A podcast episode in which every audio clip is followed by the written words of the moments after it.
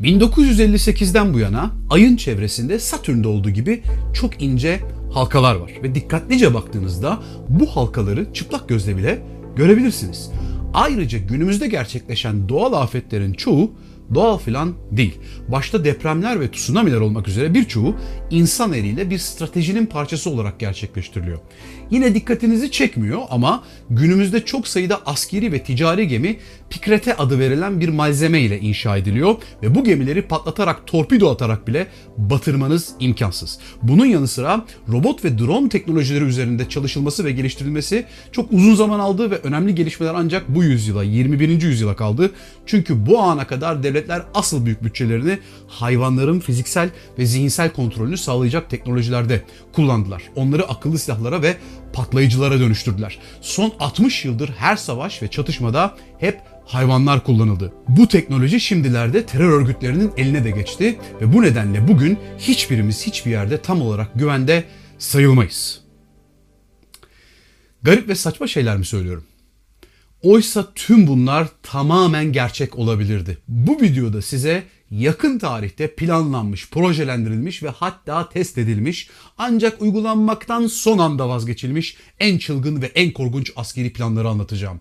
Neden insanlık olarak yaptıklarımız kadar yapmamış olduklarımızın da tarihi yargılarımızda yer alması gerektiğini izah edeceğim. Hadi gelin başlayalım.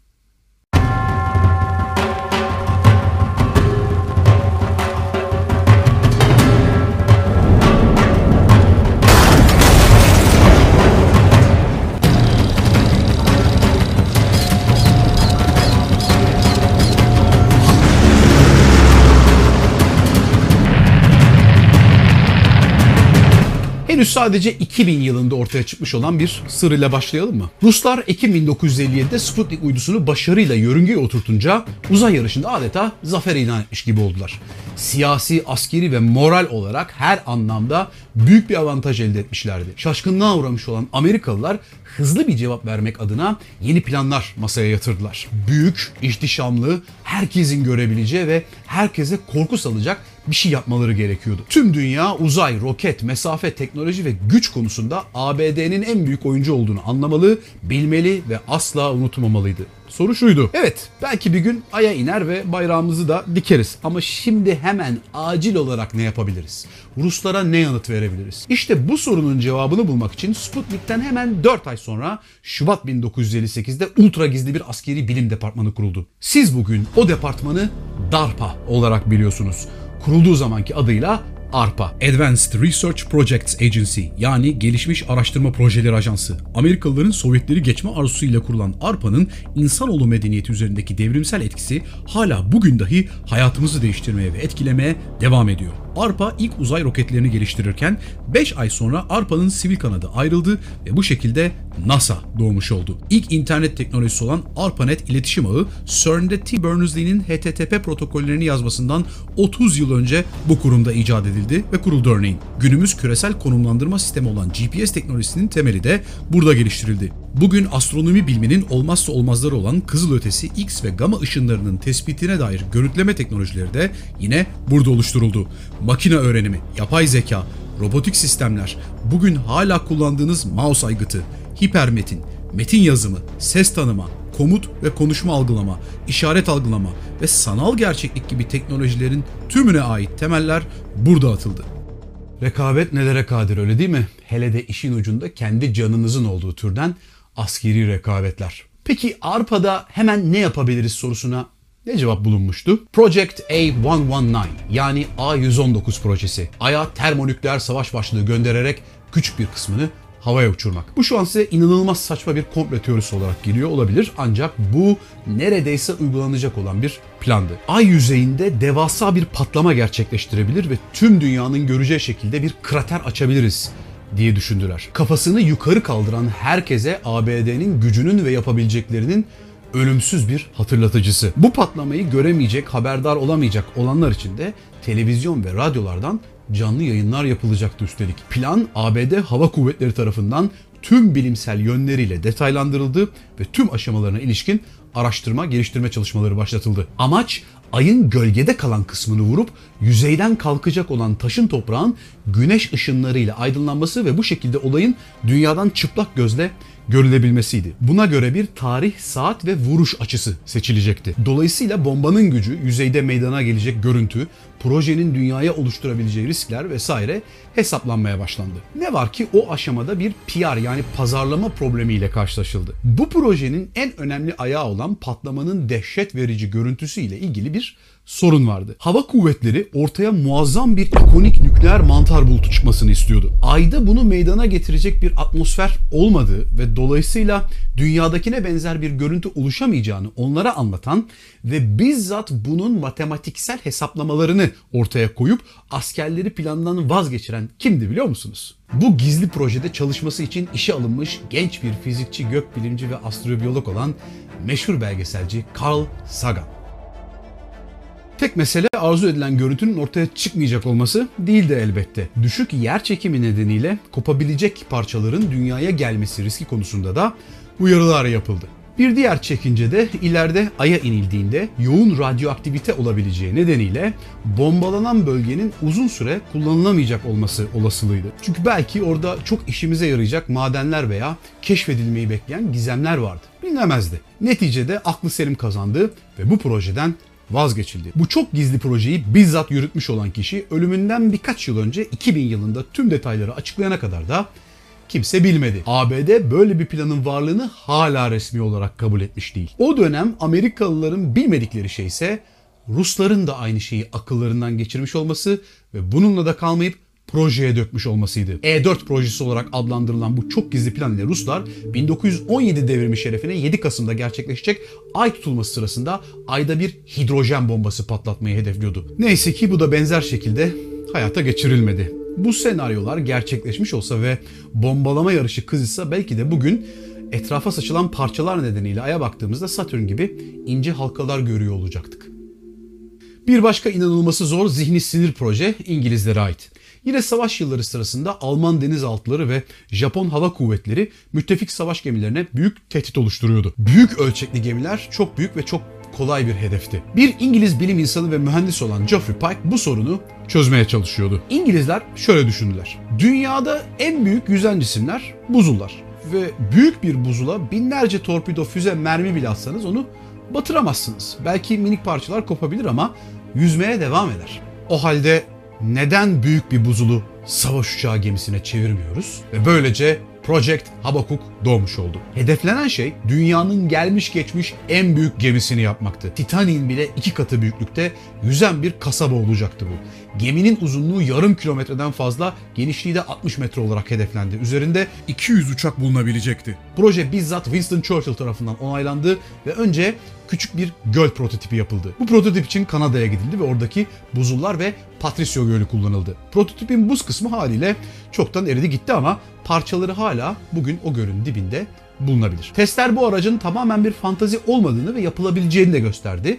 Ancak istenen ölçeklerde yapılmasının maliyeti o kadar büyüktü ki sonunda projeden vazgeçildi. Sadece maddi değil, lojistik ve pratik zorlukları da devasaydı. Okyanusun daha sıcak bölgelerinde buzun erimemesini sağlamak için soğutma sistemleri kurmak, buzulun %90'ının su altında olacak olması ve tabi bu nedenle hızlı hareket edemeyecek olması, belli bir kısmı eridiği veya koptuğu takdirde ters dönebilecek olması vesaire vesaire. Örneğin buzun yapısını koruyabilmek için pikrete adı verilen ve günümüzde hala kullanım alanları olan dondurulmuş talas ve su karışımı bir materyal geliştirildi. Çelikten daha hafif ama çelik kadar güçlü bir materyaldi bu. Hesaplamalara göre istenilen büyüklükte tek bir buzul uçak gemisini yapmanın maliyeti o günkü Birleşik Krallık milli servetinin 10 katıydı. Yani şimdi bize oldukça saçma gibi gelse de eğer maliyeti bu şekilde olmasaydı savaşı kazandıracak olan fikir belki de bu olacaktı. Tabi herkes bu amaçla buzul kullanmaya başlayınca bunun buzullara ve iklime ne gibi etkileri olurdu?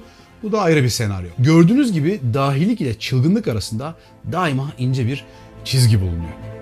Sırada bir başka korkunç plan var. Doğal afetleri kontrol edebilmek ve onları tetikleyebilmek. ABD Project Seal adı verilen bu plan için tsunami oluşturacak tektonik bir bomba geliştirdi. Adına da tsunami bombası denildi. SEAL projesindeki düşünce şuydu. Artık hidrodinamiğin kurallarını, işleyişini az çok biliyoruz. E, elimizde yeterince güçlü ve maliyeti de fazla olmayan konvansiyonel patlayıcılar da var. Acaba doğru senkronizasyon ve konumlandırma ile dev bir tsunami yaratabilir miyiz? Projenin testleri 1944-45 yıllarında Yeni Zelanda'da yapıldı. Belli mesafete zincirleme patlamalar ile oluşan dalgaları büyüterek karaya yönlendirmek hedefleniyordu. Bu testlerde toplamda 3700 patlama gerçekleştirildi. Ancak hiçbir zaman gerçek ölçekte bir deney yapılmadı. Araştırmalar sonucunda anlaşıldı ki hiçbir konvansiyonel bomba tek başına bir tsunami'ye yol açamıyor. Ancak kıyı şehirlerine 8 kilometre uzaklıkta toplam 2000 ton ağırlığında bombaların dizilimiyle bu mümkün. Benzer şekilde bu plandan da kimsenin 1999 yılına kadar haberi olmadı. Dünya SEAL projesini Yeni Zelanda arşivleri üzerindeki gizliliğin kaldırılması ile öğrendi. Ülkedeki Waikato Üniversitesi tarafından belgelerin analizi yapıldığı ve silahın uygulanabilir olduğu açıklandı. Buradaki düşünce Japonya'nın çok sayıdaki kıyı şehrini tamamen haritadan silmekti. Dev tsunamiler altında bırakarak yok etmek. Japonların kağıttan ve tahtadan yapıları böyle bir tsunami'ye dayanamazdı. Hemen hemen herkes ölürdü ve bu sayı atom bombasının neden olduğu ölümden çok daha fazla olurdu. Üstelik ABD bu şeytani düşüncelerinde yalnız değildi. Tıpkı Ay planında olduğu gibi benzer bir projeyi Ruslar da kurguladı.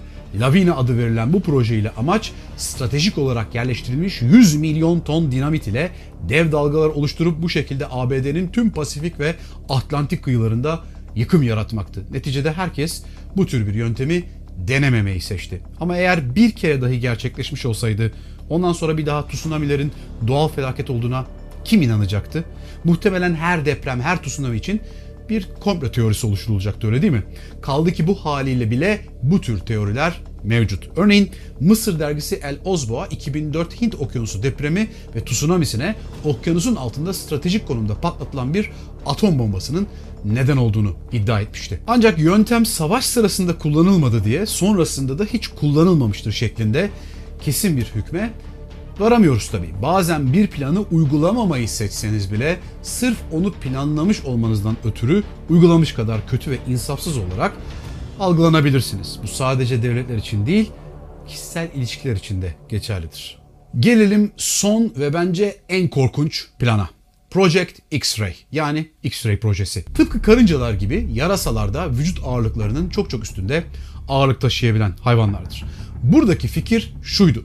Yarasaların göğsüne içinde napalm bombalarında kullanılan kimyasalların bulunduğu tüpler yapıştırılacak ve Japon şehirlerinin üzerine bırakılacaklardı. Günümüzün kruz füzeleri gibi bir işlev görecekti bu. Biraz önce dediğim gibi Japonya kağıttan ve tahtadan yapılmış evler yapılarla doluydu. Alev aldıkları takdirde bu kadar büyük bir yangının söndürülmesi, müdahale edilmesi mümkün olmayacaktı. Yarasalar gündüz vakti bırakılacak. Böylelikle güneş gidinceye kadar kendilerine hemen karanlık ve kuytu yerler bulmak isteyeceklerdi. Eh bir şehirde Nerede olur bu tür yerler? Elbette bulabildikleri tüm evlerin, ofislerin, garajların ve yapıların içine gireceklerdi. Tüm ülke bir günde yok edilebilirdi. Bu fikrin işe yarayacağından eminiz üstelik çünkü bu planın gerçek ölçeklerde testi yapıldı. Bu test için Kaliforniya'daki Mojave çölünde mümkün olduğu kadar orijinal mimariye sadık kalınarak kocaman bir Japon kasabası kuruldu. Bin kadar yarasa vücut ısıları düşürülerek hibernation yani kış uykusu evresine geçirildiler. Bu halleriyle de soğuk tutulan bomba şeklindeki silindirlerin içine yerleştirildiler. Soğutmalı tırlarla transfer edilip oradan da bombardıman uçaklarına koyuldular. Plana göre yüksek irtifadan bölgeye bırakılacaklar ve havada düşerken yarı yolda silindirlerin paraşütleri açılarak yavaşlayacaklardı. Bu ani yavaşlama ile yarasalar uyanarak silindirden çıkacak ve karşılarına duran en yakın hedefe doğru uçup burada yollanacaklardı. Ne var ki test sırasında işler böyle gitmedi. Daha uçağın cephane kapakları açıldığı sırada uçağın titreşimlerinden ve çıkardığı sesten ötürü çoktan uyanmış olan yarasalar silindirler henüz düşmeye başlamadan içlerinden çıkıp yüksek irtifada her yöne uçmaya başladılar. Yarasaların büyük bir kısmı hakikaten de hemen sahte Japon kasabasına gitti ve orada buldukları yerlere girdiler. Patladılar ve tüm kasabayı da yerle bir ettiler. Testi gerçekleştirenler bu kadar başarılı bir sonucu beklemiyordu. Ne var ki yarasaların geri kalan bölümü başka bir yere gitti. Bölgede bulunan ve daha yeni inşa edilmiş olan aktif haldeki bir Amerikan hava üssüne. Yarasalar oradaki tüm hangarlara, kulelere, ofislere ve depolara girdiler ve burayı da yerle bir ettiler. ABD donanmasının yürüttüğü bu projenin başındaki isimler histerik bir şekilde sadece yöntemin başarısına odaklandı ve yaşanan üst faciasını ve gelecekteki riskleri umursamadılar bile. 2 yıl zaman ve 2 milyon dolar masraftan sonra 1944'te proje uygulanma aşamasına kadar geldi. Ne var ki donanma 1 milyon yarası toplamak ve gerekli hazırlıkları yapmak için bütçe talep ettiği günlerde ilk atom bombası testi başarıyla tamamlanmıştı ve bu nedenle ABD hükümeti yarasalarla uğraşmadan da bu savaşı kazanırız diyerek projeden son anda vazgeçti. Yarası projesinden vazgeçildi ama düşmanı ufak kimyasal patlayıcılarla yakarak yok etme fikri farklı formlarda uygulandı. 9 Mart 1945'te 300 kadar müttefik uçağı Tokyo'nun en yoğun nüfuslu Shitemachi bölgesinin üzerinde içinde jöle kıvamında yanıcı kimyası olan 2000 adet tüp bıraktı. Bu bölge aynı zamanda Japon ordusu için silahların ve mühimmatın yapıldığı fabrikaların olduğu yerdi. Çıkan yangınlarda 100 bin kişi öldü. Bu Hiroşima'da ölen insan sayısının yarısından fazla bir rakam. Şehrin önemli bir kısmı kül oldu. Yani bir saniyeliğine X-Ray projesinin sadece 6 ay erken geliştirilmiş olduğunu düşünün. İkinci Dünya Savaşı'nın patlayan yarasalarla kazanılmış olduğunu hayal edin. Bu son 70 yılı nasıl etkilerdi? Savaşların yapılış şeklini nasıl değiştirirdi? Terörizmin yöntemleri neler olurdu? Genetik bilimi ve biyoteknolojiler uzun süredir ne gibi amaçlarla kullanılıyor olurdu? Muhtemelen farklı hayvanların, böceklerin, balıkların çok daha yoğun şekilde kullanıldığı bir kabus içinde olmaz mıydık? Şimdi bunu pek kimse düşünmüyor bile ama sürekli endişe duyduğumuz katil drone ve katil robot senaryosu çok daha erken bir şekilde yaşanmış olmaz mıydı? Bir başka ilginç şey de şu. Böyle acayip fikirler her zaman askeri departmanlardan veya patlayıcı uzmanlarından falan da çıkmıyor. Bir toplum, bir millet topyekün savaş psikolojisi içerisinde olunca ve her an hükümranlığını kaybetme, işgal edilme, yok edilme korkusuyla yaşamaya başlayınca ve ucundan köşesinden asker sivil herkes savaşa dahil olunca sıradan insanlar bile yeni ve farklı perspektifler geliştirmeye başlıyorlar. Nitekim bu yarasa bombaları fikri de sıradan bir diş hekimine aitti. Her zaman her şeyi seçemesek bile hayat yine de hep kararlarla dolu. Bunların bazıları içgüdüsel ama çoğu düşünülmüş, tartılmış kararlar. Seçeneklerimizi kıyaslıyoruz, olası sonuçları değerlendiriyoruz ve kararımızı hayata geçiriyoruz. Hayatta alınmış olan bu kararlara göre şekil değiştiriyor ve devam ediyor. Tüm bunlar olurken de zaman içinde hem kendi aldığımız kararlar üzerinden kendimizi hem de başkalarının kararları üzerinden onları yargılıyoruz. İşte bu noktada aklımızda tutmamız gereken en önemli şeylerden biri her kararın aynı zamanda o kararı aldığımız dönemin doğrudan bir yansıması olduğudur. Örneğin bir yetişkin olarak tarttığımız artılar ve eksiler gençken yaptığımız tartımdan çok daha farklı olabilir. Bu nedenle geriye dönüp baktığımızda en büyük yaşam kararlarımızdan bazıları hiç de akıllıca değilmiş gibi görünür. Yani bu kadar bariz bir hatayı nasıl yapabilmişizdir? Ancak yargılama yaparken genelde eksik bıraktığımız, dikkate almadığımız ve aynı ağırlığı atfetmediğimiz parça işte bu parçadır. Yani almadığımız ve uygulamamış olduğumuz kararlar. İşte tarih bilgisi de aynen böyledir. Tarihsel olaylara ve kişilere olan yaklaşımımız da bu nedenden ötürü daima biraz eksiktir. İkinci Dünya Savaşı'nda kimin nereye bomba atmayı seçtiğini biliriz ama nereye atmamayı seçtiğini bilemeyiz. İki Japon şehrinin yok edildiğini biliriz ama geri kalan tüm şehirleri aynı anda haritadan silecek nükleer bomba dışında başka bir yöntem de var mıydı? Vardıysa neden kullanılmadı? Bilemeyiz. Her büyük veya başarılı planın dahiyane buluşun arkasında çizim tahtasını hiç terk edememiş olan veya uygulama aşamasına kadar gelip vazgeçilmiş sayısız başka plan veya buluş olabilir. Geriye dönüp bakıldığında saçma da görünebilirler. Ancak geçmiş fikirler yalnızca şimdiki zamanın koşulları altında yaşayan insanların düşündüğü kadar çılgın ve saçmadır. Bazen terk edilmiş planlarımızda o zamanın koşulları ve insanları hakkında bize çok şey anlatır. Bir videoluk daha benden bu kadar. Bir sonrakine yine görüşelim mi? Ciao.